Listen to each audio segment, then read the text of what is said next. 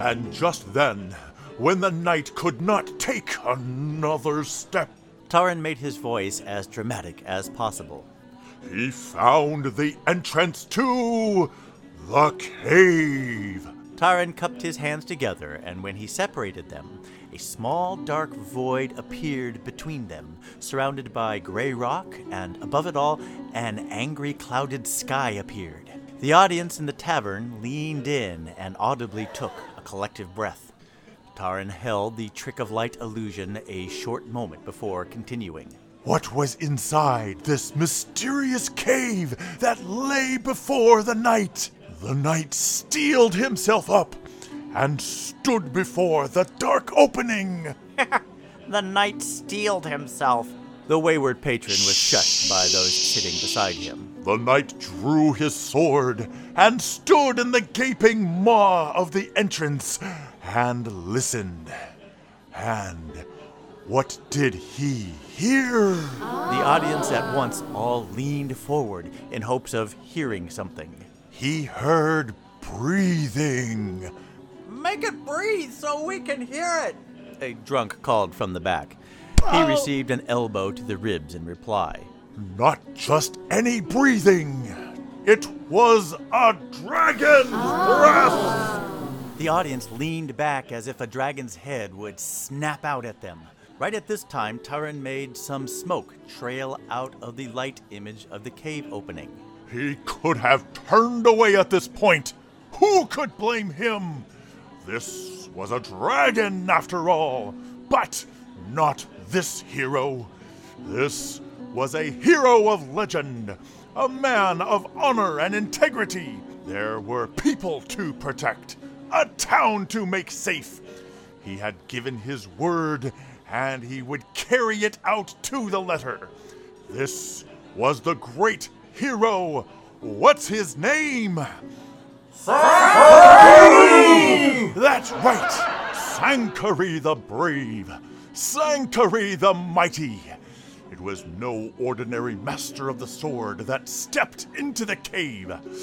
This was a hero for the times, a great and renowned warrior who never backed down from a challenge, never lost a battle. Except in love! Yes, yes, you are correct. Except love is not a battle. It is not a challenge, is it? It is for Huono! Tarin continued on his tale and telling everyone in the tavern the story they knew by heart, but never before had they seen it told in quite this way.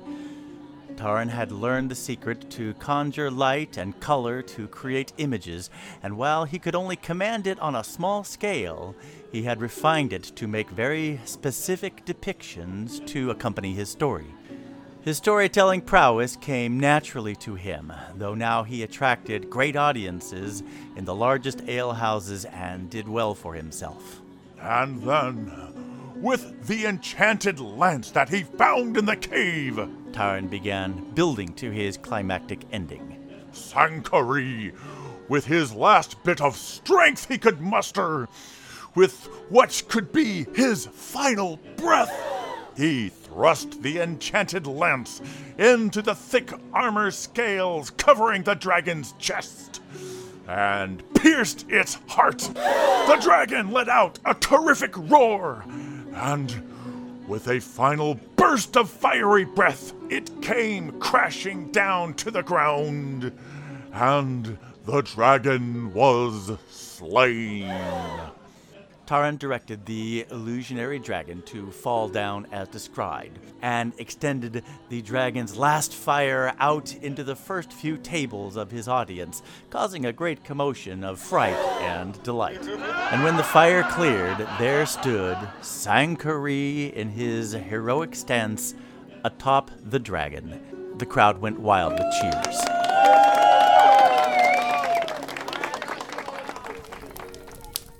The crowd had all retired to their respective rooms and homes, and Tarin sat in his corner counting the coin he had earned that night. A lone figure came up to him, cloak hood drawn up and shadowing the face within. That's some tale you tell. A female voice could be heard. Why, thank you, stranger. Is it the only tale you tell? Uh, no, no, I know most of the classics. How about The Lusty Priest? Oh, well, that's a crowd favorite for certain. Oh, with your images, too?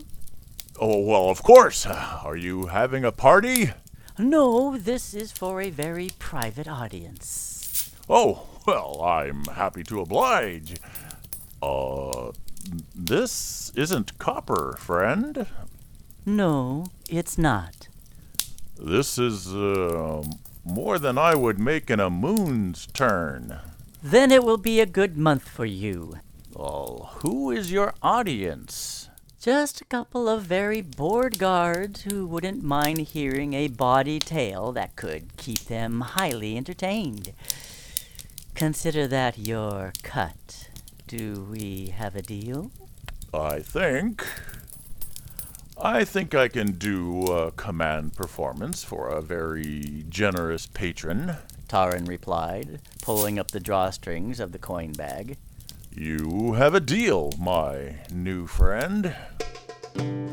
You've been listening to Storytime, a Dungeons and Damsels short story side quest, written by David Ian. Voice talent character performed by David Ian. Sound engineering by Dino de Aelfweald. Theme by Ron Perovich. Incidental music by Mark Rose. Dungeons and Damsels is a sword and sorcery medieval fantasy series produced by Unchained Productions.